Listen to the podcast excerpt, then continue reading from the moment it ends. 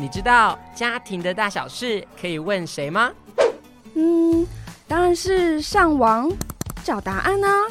我知道有个更厉害的地方可以问哦。哪里呀？小桃家。欢迎收听小桃家幸福家。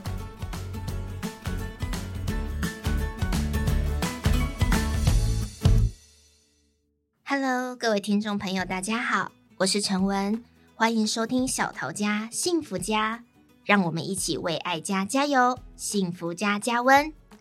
本节目为为爱阅读陪伴幸福系列，让我们一起善用好书，替生活增加幸福氛围。哎，考考考，天气热，考勤也热，烧烤、火烤、大烤、小烤，让我们不禁想问孩子们和爸爸妈妈们一句。你累了吗？嗯，你说的真没错。五月二十、二十一才结束国中的会考，紧接着下来呢，又是一连串各级学校的期末考试。六月正好是学期即将结束，孩子要畅快迎接暑假前的一个高压限定期。嗯，每年到这个时刻啊，我想。不只单单是家中大小宝贝们头晕转向的一个期末考季，对于学校里的每一位老师、家里的爸爸妈妈而言，也都是一项很大的考验跟挑战哦。对，没错没错，学期成绩单一出来，几家欢乐几家愁啊！究竟在这样特别炙热的月份，哪些好书能成为我们的秘密战斗武器？为爱阅读陪伴幸福第二集期末大考验，我们继续向月香校长挖宝请益，请他公开他的藏书阁，严选好书来替大家增加战斗力。我们欢迎月香校长。Hello，各位听众朋友，大家好，我们又见面了。我是月香校长，很荣幸再次莅临小桃家幸福家。五六月的期末时光啊。既漫长又煎熬，孩子们呢，在一张又一张的考试复习当中，老师们在一笔又一笔的批阅痕迹里，家长呢，在一次又一次的渴望期待下，身为家长，我都能感受到，孩子们常常会因为一次的考试成绩进步，感觉到非常的兴奋跟喜悦，嗯，也会呢。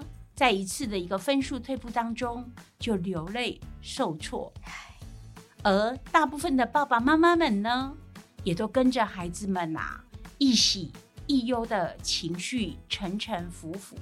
我在教育工作四十多年，我很能够深深的体会到，在这个时候，对家长、对孩子、对老师，大家真的都是煎熬万分呢。嗯，对。因为我也以为，在我长大之后，考季对我而言就有个尽头。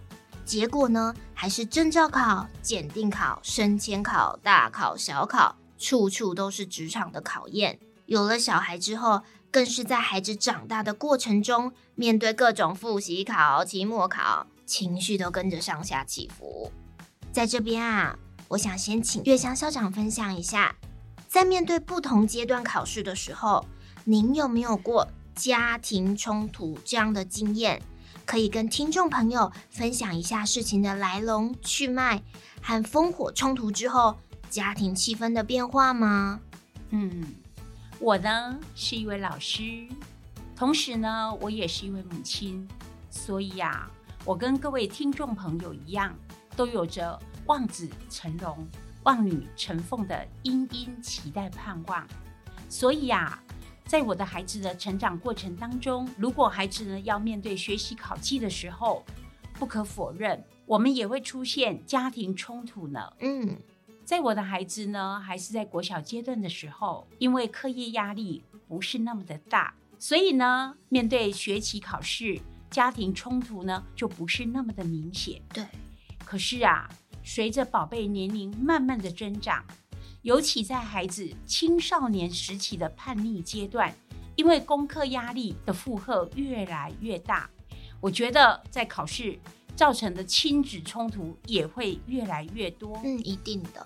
我记得啊，每一次考试前夕，家庭里的气氛就会特别紧绷，好像呢随时就是一颗会引爆的炸弹一样。炸弹。是啊，哈哈，所以呢，我现在跟我的孩子每次在回想过去，都觉得又好笑又有趣。我呢也很庆幸，到现在我还能和孩子以说笑的方式回忆过去，而不是您所谓的烽火冲突呢。哇，校长肯定有特别的秘密撇步，才能让家人回首高压阶段，都还是充满笑语盈盈，充满幽默。这一集所有的听众朋友们，我们一定要来好好的讨教一番。其实，所有升学阶段的压力来源，我相信最一开始一定都是源自关怀，源自爱。毕竟求学成长路，我们都希望孩子走得又近又快又好又稳健，只差不能帮忙读书写考卷了。那在这边啊，想要请校长跟我们分享一下，您是怎么面对跟看待孩子们的学习呢？有没有什么特殊的教养心法或者信念呢？能笑着跟孩子话说从前，其实我都很感谢我自己当时的转念。嗯，怎么说呢？孩子在求学的时候，其实我也是一边在进修；孩子读书的时候，我在身旁陪伴孩子，一边也同时在读我博士班的课程。我也借着这个时间做阅读、做备课，不管是教育书籍，还是呢有关孩子的成长书籍，我期待能够营造一些读书的氛围。是，同时呢，也让我们的孩子都知道啊。妈妈在面对考验的时候，会多么认真，多么用心，多么用心力来做准备。我懂，这是以身作则。只要校长以身作则，家长以身作则，孩子自然就能摆正学习态度。是啊，其实我们每一个人都有自己的人生，而终身学习呢，是一件很重要的事。嗯，我在阅读书籍的时候，读到一句话，我深感认同。不要因为爱孩子，就让自己的生命世界只绕着他们转。没错，爸爸妈妈呢，很认真的去面对自己的道路，这也是很需要让孩子看见的事哦。没错，没错。其实这个世代的父母，比我们那个世代的父母亲啊，更操心孩子的教育。现在的爸爸妈妈都会倾尽全力，投注毕生资源来对待孩子。嗯。可是，孩子不一定会感受到父母亲的牺牲。有很多孩子呢，还是充满着信赖、任性。他们呢，不够快乐，也不想去做学习。对，那父母亲、师长就更加的不了解了，也一直对孩子的学习抱着忧虑、跟纳闷，还有疑惑。对，这个我很有同感，因为家长把辛苦留在门外。把最好的学习资源都带进家门，所有的爸爸妈妈其实都会下意识地做出这样的选择。只是我们回家之后，其实还是很忙碌的。我们回家之后还有家务，还有其他的琐事，常常一忙起来，我们就变成口头上的陪伴，常常用嘴巴问：“你作业写了没？你考试复习了没？”嗯，没错，很多的父母亲呢，常常一边忙着家务，一边叮咛着孩子。去看，用嘴巴说，是，这是人之常情。但这边呢，可以适时的提醒大家，要注意提醒自己。其实呢，孩子就是父母的影子，孩子会模仿产生的行为，就是父母亲常常会有的动作。当我们打开电视，孩子们也就自然而然自动的坐下来，跟着我们一起观赏。当我们拿起了书本，孩子也会跟着静下心来做学习。有同感。有一本书是我在二零一四年读到的，红兰女士跟蔡颖清，她这一本书的书名呢叫做《从收获问耕耘，脚踏实地谈教育》。那我看到了他有相关类似的一个见解，跟他的一个理念，那也加深了这样的一个教育信念。这本书啊，书中里面这位知名的亲子作家蔡颖清女士。她向洪兰教授以提问的方式提出了二十七个问题。那洪兰教授呢，他用他充满的智慧，跟他平常的一个经验累积，然后务实的回答。其中提供了爱、关怀、教育、沟通、学习等等很温柔而且又具备智慧的教养建议。我想呢，在这里也建议大家可以来翻阅看看。对，光听到两位作家的大名，我就想这本书肯定是不简单。在这边，我也想问问校长，书中有哪些教养的观点是家长们在阅读这本书的时候可以特别留心、特别关注的呢？这本书里面呢，有很多的观点都是非常不错的，比如说，他呢用对的方式爱孩子。学习的期望与目标都要配合孩子的能力。这两句话，其实呢，我想这两句话呢，在在提醒着我们身为父母亲，我们要对待孩子的期待和爱，我们应该要如何拿捏跟掌握。是，还有呢，他在里面也有一个篇章提到了释放学习的真自由。我们在及早栽培每一个孩子之前，要先让孩子。正常的发展，在确定呢，孩子他说没有学习兴趣之前，我们要先帮助孩子学会。对，这些啊，我想都是值得各位听众朋友多花一些时间去阅读、去体会的。是是，这我很赞成。这边我要谢谢校长的分享。陪伴虽然很重要，但是现实状况就是，孩子即将进入下一个学习阶段。像我，我最近就开始在帮孩子选择补习班。那我跟我的朋友啊、同事讨论的过程中，我还发现一个很有趣的现象，就是我们越认真的比较补习班、安亲班，那我们在外包这些学习教养责任的同时，其实我们内心是感到很愧疚的，就是我们觉得孩子长时间都待在补习班，其实是很可怜的。但是工作跟育儿要同时兼顾，挑战真的很大。校长可以提供我们这些四处忙碌的家长们一些育儿的建议吗？这个时候啊，我还是要安慰一下陈文哦。我想跟陈文一样有心结的爸爸妈妈们，对我们很需要。是在现在的社会啊，因为呢，大部分都是小家庭结构，又是双薪家庭的关系，所以外包专业人士的协助呢，是一个潮流的趋势。嗯，毕竟父母亲的每一个选择都是当下能做的最好的决定，即便里面呢有很多的爱跟期待，我们也都很努力提供了孩子充分的学习氛围的。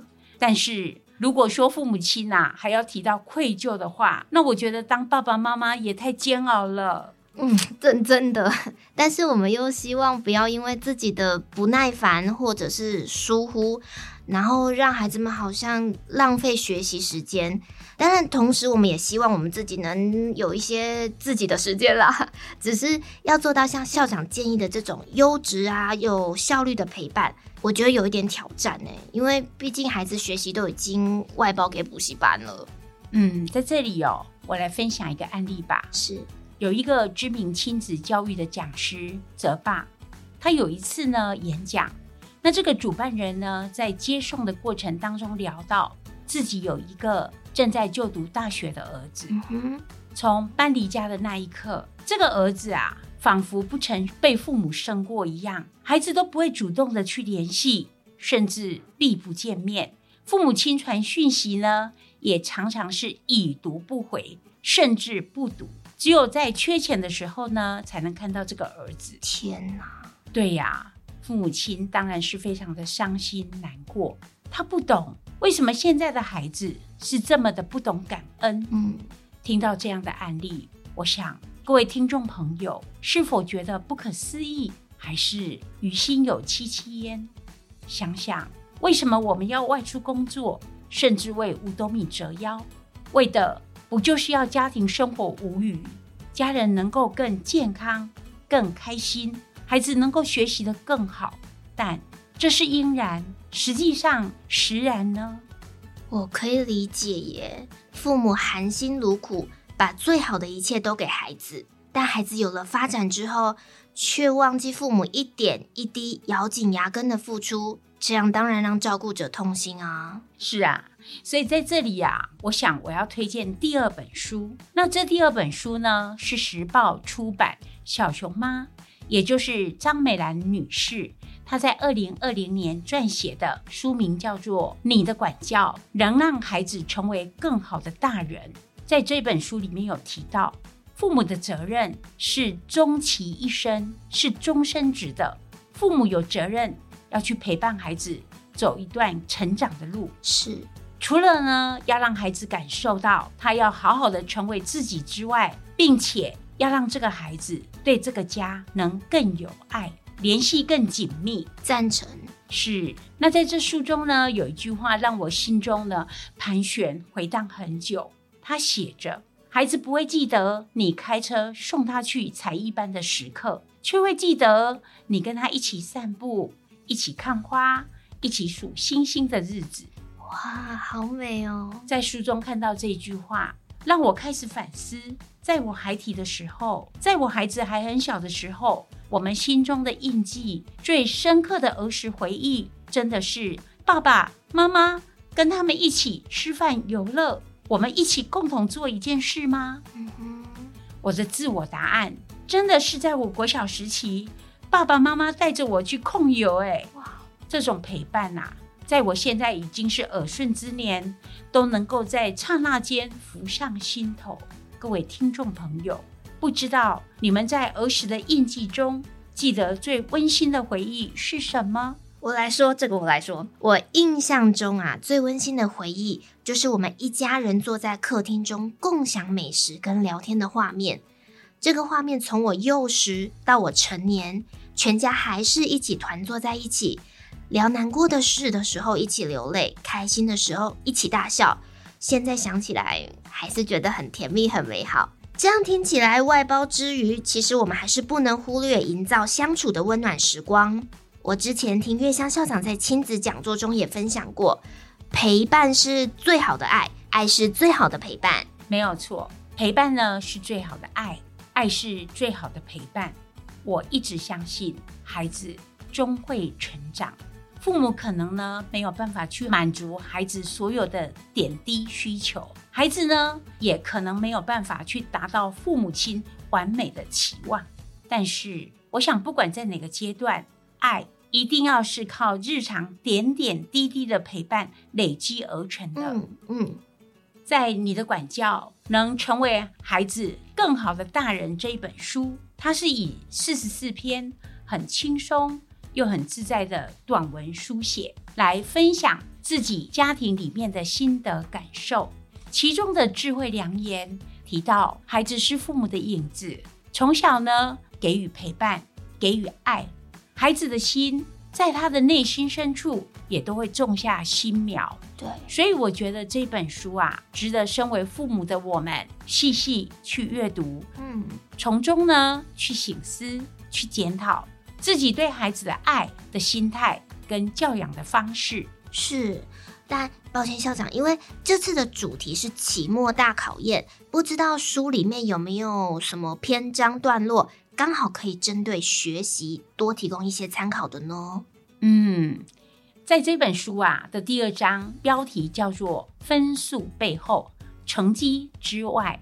我想呢，这个第二章刚好可以提供给我们参考的方向。是在这书里面啊，小熊妈提到了很多的亲子默契。嗯，这些亲子默契呢，都必须也应该要从小就建立了。如果孩子在小时候，父母愿意多陪伴，长大后呢，就比较不会遇到一些人生的障碍的高墙，而让这些孩子被阻挡在外面了。对，而学习外包不代表教养外包。没错，没错，是。所以我们在剩下的时间呢，家人是可以用温暖陪伴，还是命令责备呢？嗯，孩子学习外包到底学会了什么？他吸收了多少？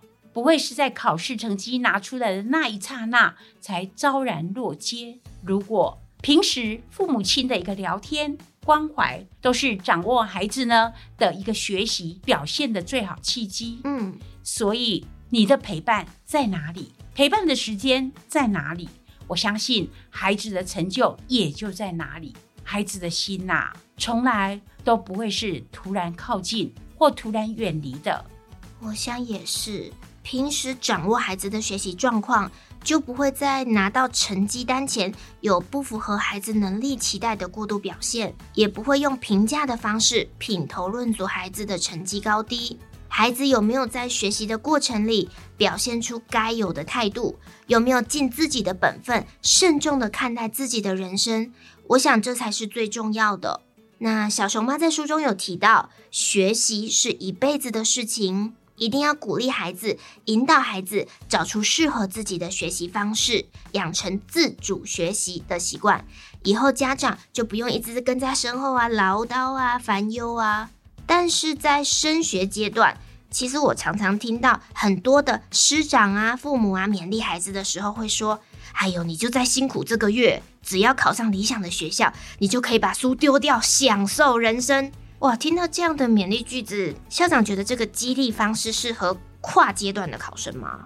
不可否认啊，在最后短期冲刺期，这句话呢，以父母说只要再苦读一个月，以后就可以享受人生这句话，我觉得真的是非常的诱人哦，也很有效果。是，所以呢，如果我们拿所有的学习评量来看待呢，学习的最后成果。就可以作为学习的自我检核，这句话也是非常重要的。如果说呢，我们一直把考上第一志愿当做学习的目标，好像考完了试以后就可以不用再学习。其实啊，我觉得这是把我们的学习目标看小喽。是因为我常常可以看到孩子在跨阶段的那一刻，突然就失去生活的重心，诶，就是考完试之后，好像每天都在游戏人间啊，然后失魂游走，就是突然没有目标、没有动力那种感觉。尤其是刚升上大一那一个阶段是最明显的，会觉得我已经能跟父母交代了，反而没有把握，就是更靠近自己，把握这个机会，更靠近自己，更了解自己，更持续学习，其实很可惜耶。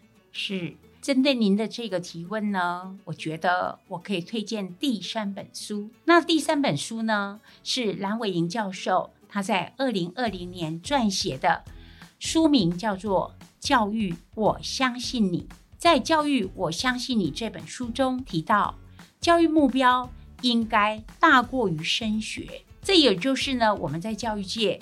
在一零八课纲，在十二年国教强调的自主学习的原因。嗯哼，学习这件事哦，其实我觉得应该是自发性的，不是呢长官，也不是家长一直耳提面命，也不是道德规范责备，更不是呢填鸭死背。对，在尝试的过程里面啊，我们可以不会，我们也可以失败，我们可以再做调整。之后呢，孩子就能为自己的学习做出选择，嗯哼，也能学会为自己的学习去做负责。嗯，我们一定要相信孩子拥有这样的能力，但这这是呢需要培养的，不是呢立竿就能见影的，也不是呢大考来临突然就长出自学的能力。这些啊，都是需要在平时给予孩子们空间。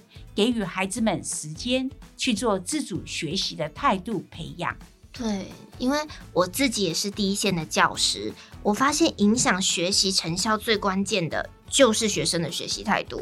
是啊，在《教育我相信你》这本书中，他将书本章节呢分成四个面向，其中有家庭篇、学校篇、社会篇、政策篇。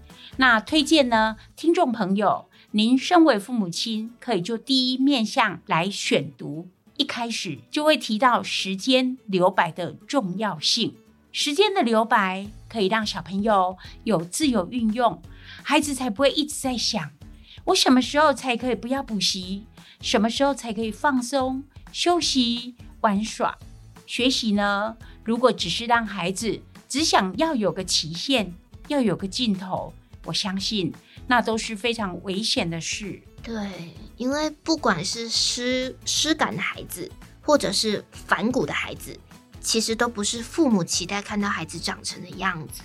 在我们的日常生活里，所有的人事物，其实呢，都是我们很好的人生学习题材、学习的内容，并不是呢只有考科才值得让我们学习。对，如果我们把时间呐、啊。花在孩子没兴趣又容易有挫折感的地方，那我们的教育就会陷入一种恶性循环。我们不需要去安排孩子花大量的时间，不停确认自己的缺点，透过学习讨厌或不擅长的学科来加强自身的一个挫折感。嗯，补习就是是，所以我想呢，家长应该把学习这件事的范围扩大。我们要相信，孩子在做的每件事对他的未来都有帮助。我们应该给孩子一点点空白时间，让孩子能够长成自己独特的样子。对，长出自己独特的样子。就像校长前面提到的，其实不少人是在进入职场之后，才发现自己缺乏规划思考，甚至是解决问题的能力。嗯，其实，在现在社会生活里面的孩子啊，也应该要有一些意识到，生活中遇到的困难或者是困境，应该要靠自己想办法去解决。嗯，而不是呢，习惯总是要有人跳出来协助，或者呢，被动式的去等待环境的改变。嗯，毕竟出了社会，很多事情并不是靠道歉就能解决。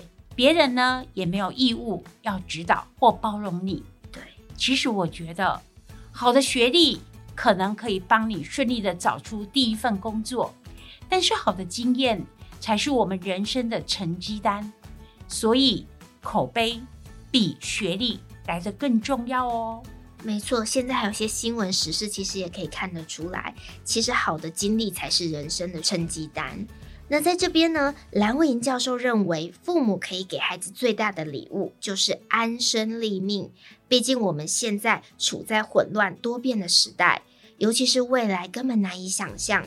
在这边也想请校长分享一下，在面对不同学习阶段的时候，家里的压力这么大，父母能给孩子最大的礼物是什么呢？从事教育工作四十多年。我一直深信，教育必须从信任开始。不管是学校的老师、家里的家长，或者是现在社会潮流，或者是推动教育前进的教育政策，我们一定要相信教育，也要呢去守护我们的孩子，让孩子透过我们自己的责任，培养出学习兴趣。在经过父母亲的爱的陪伴，而成为每一个孩子呢，他能够去懂得自主学习，能够去终身与时俱进，能够成为自己人生中的主人。我想，在考绩的高压下，父母能给孩子最大的礼物，是让孩子建立责任感，产生学习兴趣。父母也都能以爱的陪伴方式。去相信孩子，这样才有可能让孩子呢，在这混乱多变的社会安身立命。嗯，继上次月香校长分享了二零二三年新出版的三本支持也支撑母职角色的好书，希望今天分享的三本好书，能让我们在陪伴孩子面对不同的学习阶段的时候，成为守护家庭、守护爱的秘密武器，陪伴孩子度过人生重要的考验，也陪伴自己。成为眼界更宽、更广的父母亲。谢谢大家今天的收听哦！谢谢大家，谢谢。本节目是由桃园市政府家庭教育中心直播。若您对于亲子沟通、子女教养、伴侣相处等议题有兴趣的话，欢迎搜寻桃园市政府家庭教育中心，追踪我们的粉丝专业，并订阅我们的频道哦。